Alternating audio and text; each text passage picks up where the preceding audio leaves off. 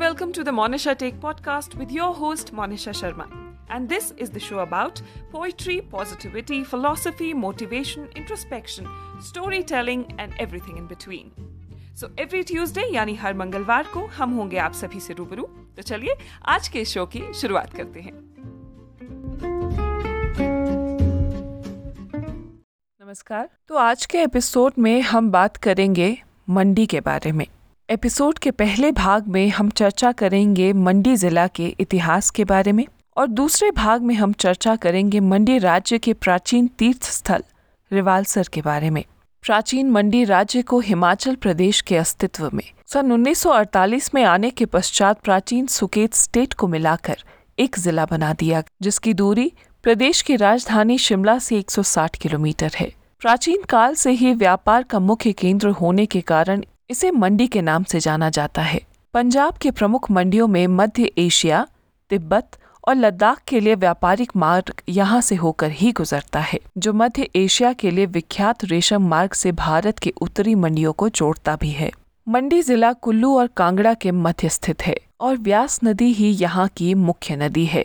प्राचीन काल से ही हिमालय को पाँच खंडों में विभाजित किया गया है। उनमें एक खंड का नाम है जालंधर खंड। सातवीं शताब्दी में चीनी भिक्षु ह्यून सांग बौद्ध धर्म की शिक्षा और पुस्तकों की खोज के लिए भारत आए थे। उन्होंने अपनी यात्रा विवरण में जालंधर और क्यूलोतो अर्थात कुलुत का ज़िक्र तो किया है, परंतु मंडी और सुकेत का कोई विवरण नहीं है। यदि उस काल में रिवालसर बौद्ध धर्म का केंद्र था तो अवश्य ही ह्यून सांग उसके बारे में लिखते। तिब्बती नरेश स्त्रोचन गंपो की सेनाएँ कुल्लू तक पहुँची थी। यहाँ तिब्बतियों ने स्थायी छावनियाँ आदि भी स्थापित कर ली थीं। स्थानीय आख्यानों से पता चलता है कि चीनी सेनाएँ कांगड़ा दुर्ग तक पहुँची थी।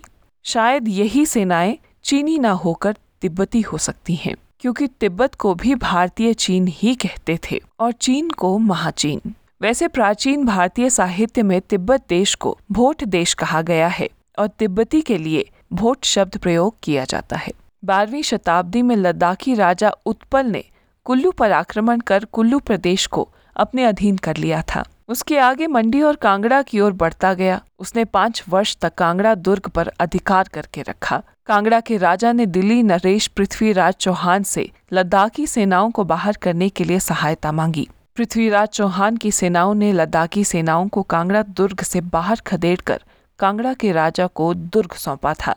प्राचीन मंडी के इतिहास की जानकारी हमारे पास अधिक नहीं है। मंडी देश का इतिहास सेन राजाओं के पश्चात का ही हमें मिल पाया है, जिसका संक्षिप्त विवरण आगे दिया जाएगा। प्राचीन काल में पश्चिमी हिमालय क्षेत्रों में छोटे छोटे शासक शासन किया करते थे। कुछ शासक तो एक दो गाँवों तक ही सीमित होते थे। आठवीं शताब्दी में कश्मीर नरेश ललितादित्य मुक्तपीर ने अपना राज्य पूर्वी पहाड़ी क्षेत्रों में बढ़ाकर गढ़वाल तक फैला दिया था।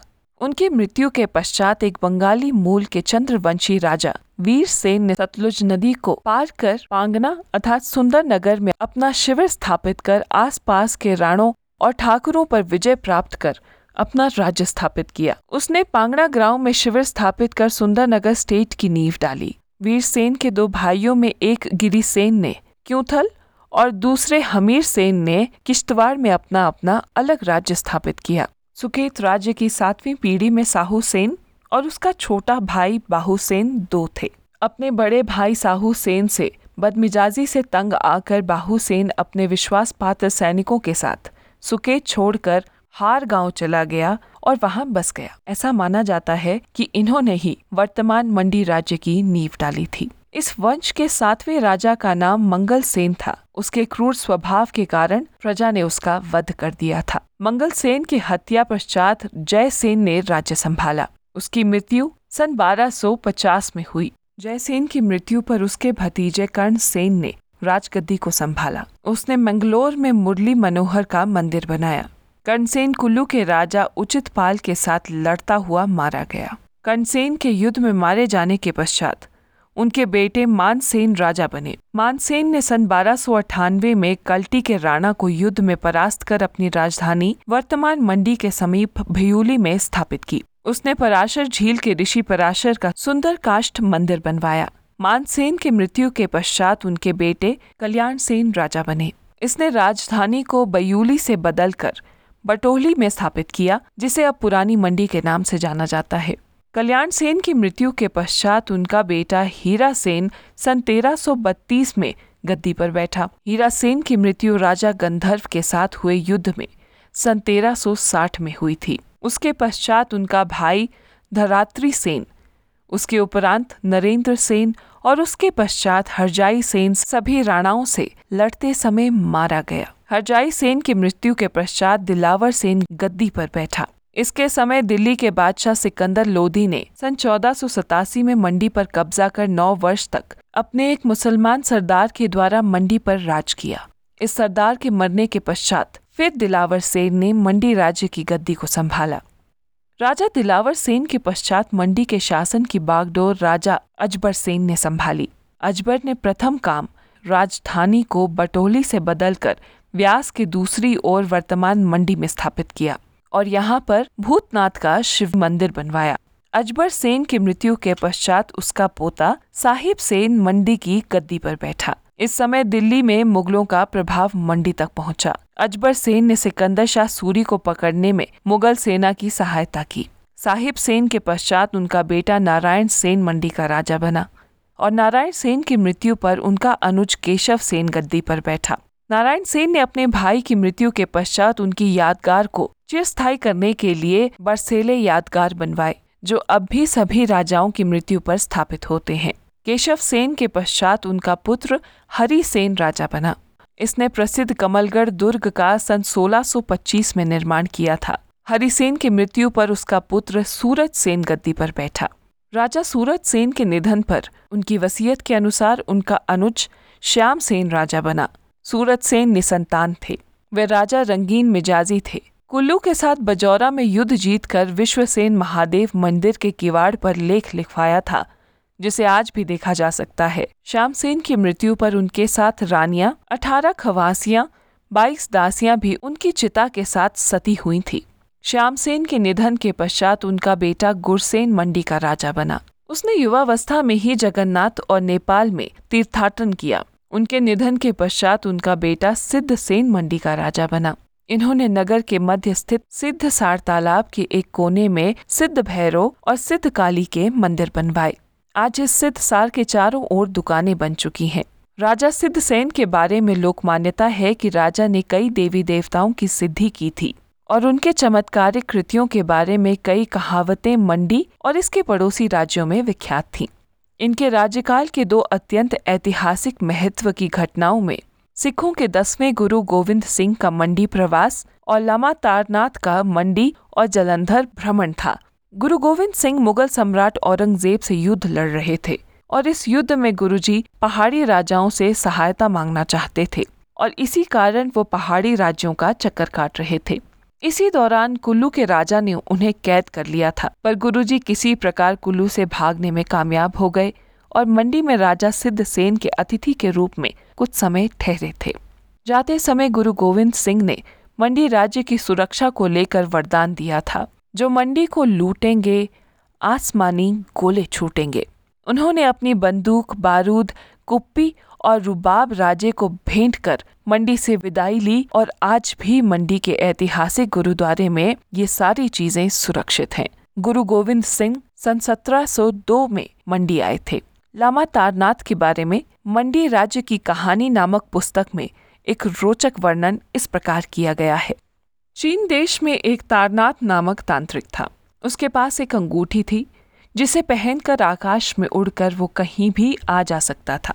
प्रतिदिन वे एक एक करके अपने शिष्यों को बुलाता था और हरिद्वार से गंगाजल चीन देश मंगवाकर पूजा करता था।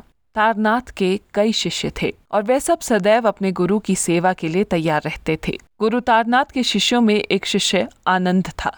जब उसने मंडी देश के बारे में सुना तो उसकी मंडी को देखने की इच्छा प्रबल हुई। एक दिन आनंद की बारी आई। आनंद ने जादुई अंगूठी को अपनी तर्जनी में पहन लिया और कमंडल लेकर आकाश में उड़ता हुआ हरिद्वार की ओर चला गया। हरिद्वार पहुंचकर आनंद ने गंगा जल भरा और अपनी इच्छा को साकार करने मंडी नगर देखने के लिए रुक गया। उसने मंडी नगर को घूम फिर कर देखा और उसके उपरांत दमदमा भवन जाकर एक पीपल के वृक्ष के नीचे सो गया। ये पीपल का पेड़ राजा के अंतापुर के समीप था और उस स्थान पर कोई भी पुरुष प्रवेश नहीं कर सकता था। इसी पेड़ की दूसरी ओर एक सरोवर था, जहाँ रानियाँ, दासियाँ और खवासियाँ स्नान करती थीं। गर्मियों के दिन थे, और दोपहर के समय राजा के अंतापुर से महिलाएँ सरोवर पर स्नान करने पहुँच गईं। सभी महिलाओं ने भरपूर स्नान किया और नए वस्त्र पहनकर जैसे ही वे अंतापुर की ओर जाने लगी, एक रानी ने पीपल के पेड़ के नीचे सोए हुए ब्रह्मचारी को देखकर आश्चर्य प्रकट किया उसने अन्य रानियों को भी इसके बारे में जानकारी दी ब्रह्मचारी को देखकर अन्य रानियाँ भी दांतों तले उंगलियाँ दबाने लगी। सभी सोचने लगी, भला इस ब्रह्मचारी का स्थान पर क्या काम? और ये स्थान तक आया कैसे? कई प्रश्न इन महिलाओं के मन में सावन ऋतु की आकाशीय बिजली की तरह चमकने लगी। लज्जित आँखों को झुकाए समस्त महिलाएँ अपने अपने कमरों की ओर ब्रह्मचारी को गहन निद्रा में छोड़कर लौट गईं। राजा सिद्ध सेन भी इसी समय एक रानी के कमरे से बाहर आए और उन्होंने देखा कि एक ब्रह्मचारी महात्मा सरोवर के समीप पीपल के पेड़ के नीचे सो रहे हैं और उन्होंने देखा कि एक ब्रह्मचारी महात्मा सरोवर के समीप पीपल के पेड़ के नीचे सो रहे हैं। सिद्धसेन साधु को देखते ही आश्चर्य में पड़ गए। साधु आराम से सो रहा था। उसके सिर के पास एक स्वर्ण कमंडल में जल भरा हुआ था। सिद्धसेन ने समीप जाकर देखा कि अंगूठी भी साधु के छाती पर रखी हुई थी। सिद्धसेन ने उस सोने की अंगूठी को उठा लिया और उसने अंगूठी को अपनी तर्जनी में डाला तो वे तुरंत ही आकाश में उड़ने लगे। जब राजा सिद्धसेन ने अंगूठी को तर्जनी से निकाल दिया, वे बर्फ़ की फाहें की भांति भूमि पर गिर पड़े। जैसे ही राजा सिद्धसेन पृथ्वी पर आए, उसने ब्रह्मचारी साधु को निद्रा से जगाया और उसने आने का कारण पूछा, तथा उसकी अंगूठी भी लौटा दी। साधु ने सिद्धसेन को बताया कि वे चीन के गुरु तारनाथ का शिष्य है और मंडी देखने आया है। यह स्थान उसे इतना भाया कि आनंद में आकर इस सुंदर स्थान पर वो सो गया। राजा सिद्धसेन साधुओं का आदर करता था।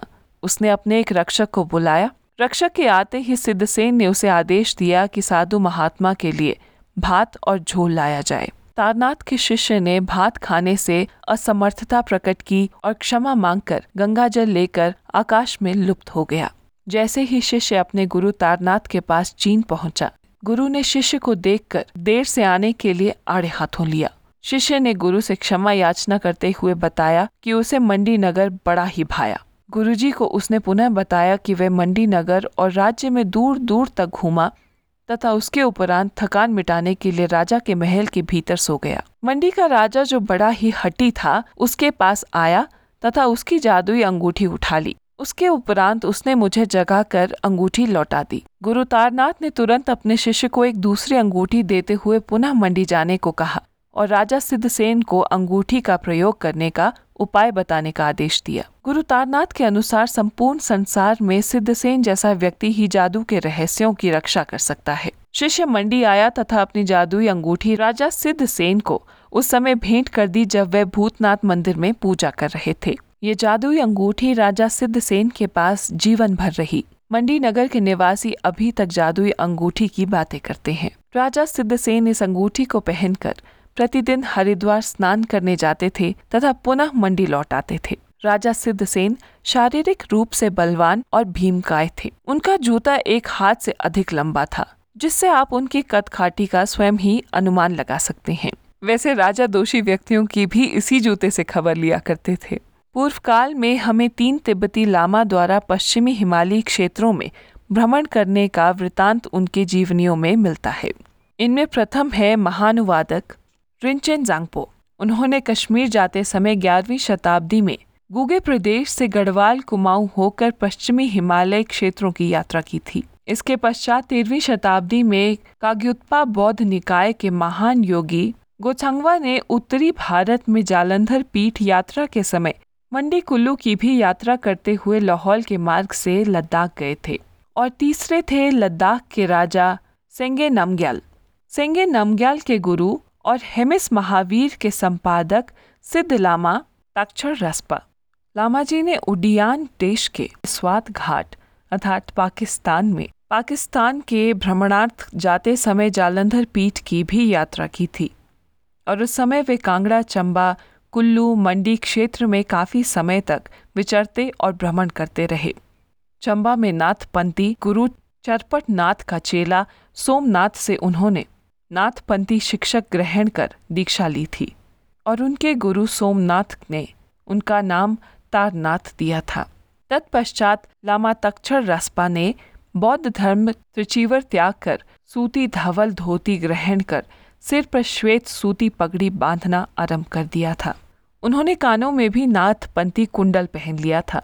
लद्दाख और तिब्बत के प्राचीन मंदिरों में भित्ति चित्रों और थंका चित्रपटों में लामा तारनाथ का चित्रण बौद्ध भिक्षु के रूप में ना करके नाथपंथी साधुओं की तरह किया गया है। लद्दाख के हेमिस महाविहार के प्राचीन चैत्य ग्रह में उनकी विशाल मृण मूर्ति की कुंडलधारी नाथपंथी वेशभूषा है और पगड़ी बांधने का नमूना भी आज के नाथ साधुओं से मिलता है। जैसा कि मैंने आपको बताया कि भारतवासी तिब्बतियों को चीन और मुख्य चीन को महाचीन कहते थे।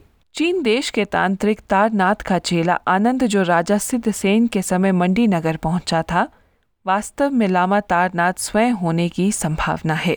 तारनाथ अक्षर रसपा साधु बनने के पश्चात कांगड़ा, मंडी, चंबा क्षेत्रों में कुछ वर्ष भ्रमण करते रहे। ये उनकी जीवनी में स्पष्ट हो जाता है कि कुछ समय के लिए राजा सिद्ध सेन के अतिथि बनकर दमदमा महल में भी ठहरे थे। इस बात की संभावना अधिक है कि उस समय राजा को कुछ तांत्रिक शिक्षा भी दी होगी उन्होंने। ये चर्चा कालांतर में सिद्ध चेला आनंद की कल्पित कथा, लोक चर्चा का विषय बनकर समस्त मंडी क्षेत्र में फैल गई होगी, जिसे आज तक लोग नमक मिर्च के साथ वर्णन करते चले आ रहे हैं। इस बात की अधिक संभावना इसलिए भी है कि राजा सिद्धसेन और लामा तक्षर रसपा लगभग समकालीन हैं। सिद्धसेन के निधन के पश्चात उनका पोता शमशेर सेन गद्दी पर बैठा, क्योंकि उनके पिता राजकुमार शिव ज्वाला सेन की सिद्ध सेन के जीवन काल में ही मृत्यु हो गई थी।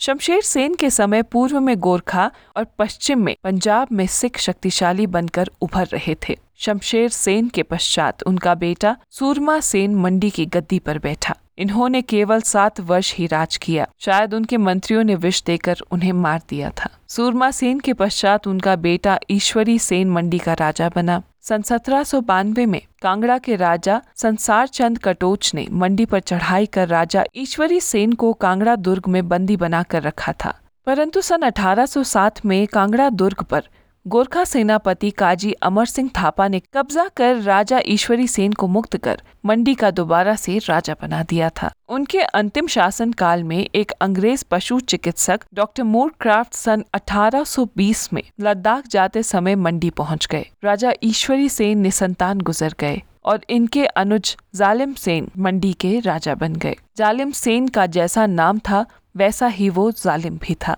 उसने अपनी प्रजा को अत्यंत कष्ट दिया था और 1500 से अधिक बेकसूर लोगों को जान से मार भी दिया था। जालिम सेन भी निसंतान मर गया और उसने अपने भतीजे बलबीर सेन को उत्तराधिकारी नियुक्त कर दिया। बलबीर सेन सन अठारह सौ उनतालीस को मंडी का राजा बना और सन अठारह तक राजा रहा। इनके राज्यकाल में पंजाब के महाराजा रंजीत सिंह की सिख सेनाओं ने जो जनरल बचुरा के अधीन थे, हमला कर मंडी की जनता को खूब तंग किया और लूटा। बलवीर सेन की मृत्यु के पश्चात विजय सेन गद्दी पर विराजमान हुए। अब पंजाब पर अंग्रेज़ों ने कब्जा कर लिया था। इसके साथ मंडी और अन्य पहाड़ी क्षेत्रों पर भी अब अंग्रेज़ों का कब्जा हो चुका था। भारत का अंग्रेज़ viceroy lord Elgin Himalaya क्षेत्रों के दौरे पर कुल्लू से रोहतांग होते हुए लाहौल के प्रथम गाँव खोखसर तक जाकर वापसी में मंडी के झिटिंगरी और एजू में ठहरे थे। उनका स्वागत राजा विजय सेन ने झिटिंगरी और दरंग में किया था और स्वयं भी उनके काफिले के साथ गए थे। परंतु एजू पहुंचकर लॉर्ड साहब की दिल की बीमारी से अचानक मृत्यु हो गई। इनके ही राज्यकाल में दूसरे वॉइस रॉय सन अठारह सौ इकहत्तर में मंडी आए थे। राजा विजय सेन ने रिवालसर की पहाड़ी चोटी पर नैना देवी का सुंदर मंदिर बनवाया था। परंतु ये सन 1905 में भूचाल में भूमिसात हो गया था। इनके मृत्यु के पश्चात उनका दासी पुत्र भवानी सेन सन 1903 से लेकर सन 1912 तक मंडी का राजा रहा। भवानी सेन ने लाहौर में एसजी कॉलेज से विद्या अध्ययन की थी।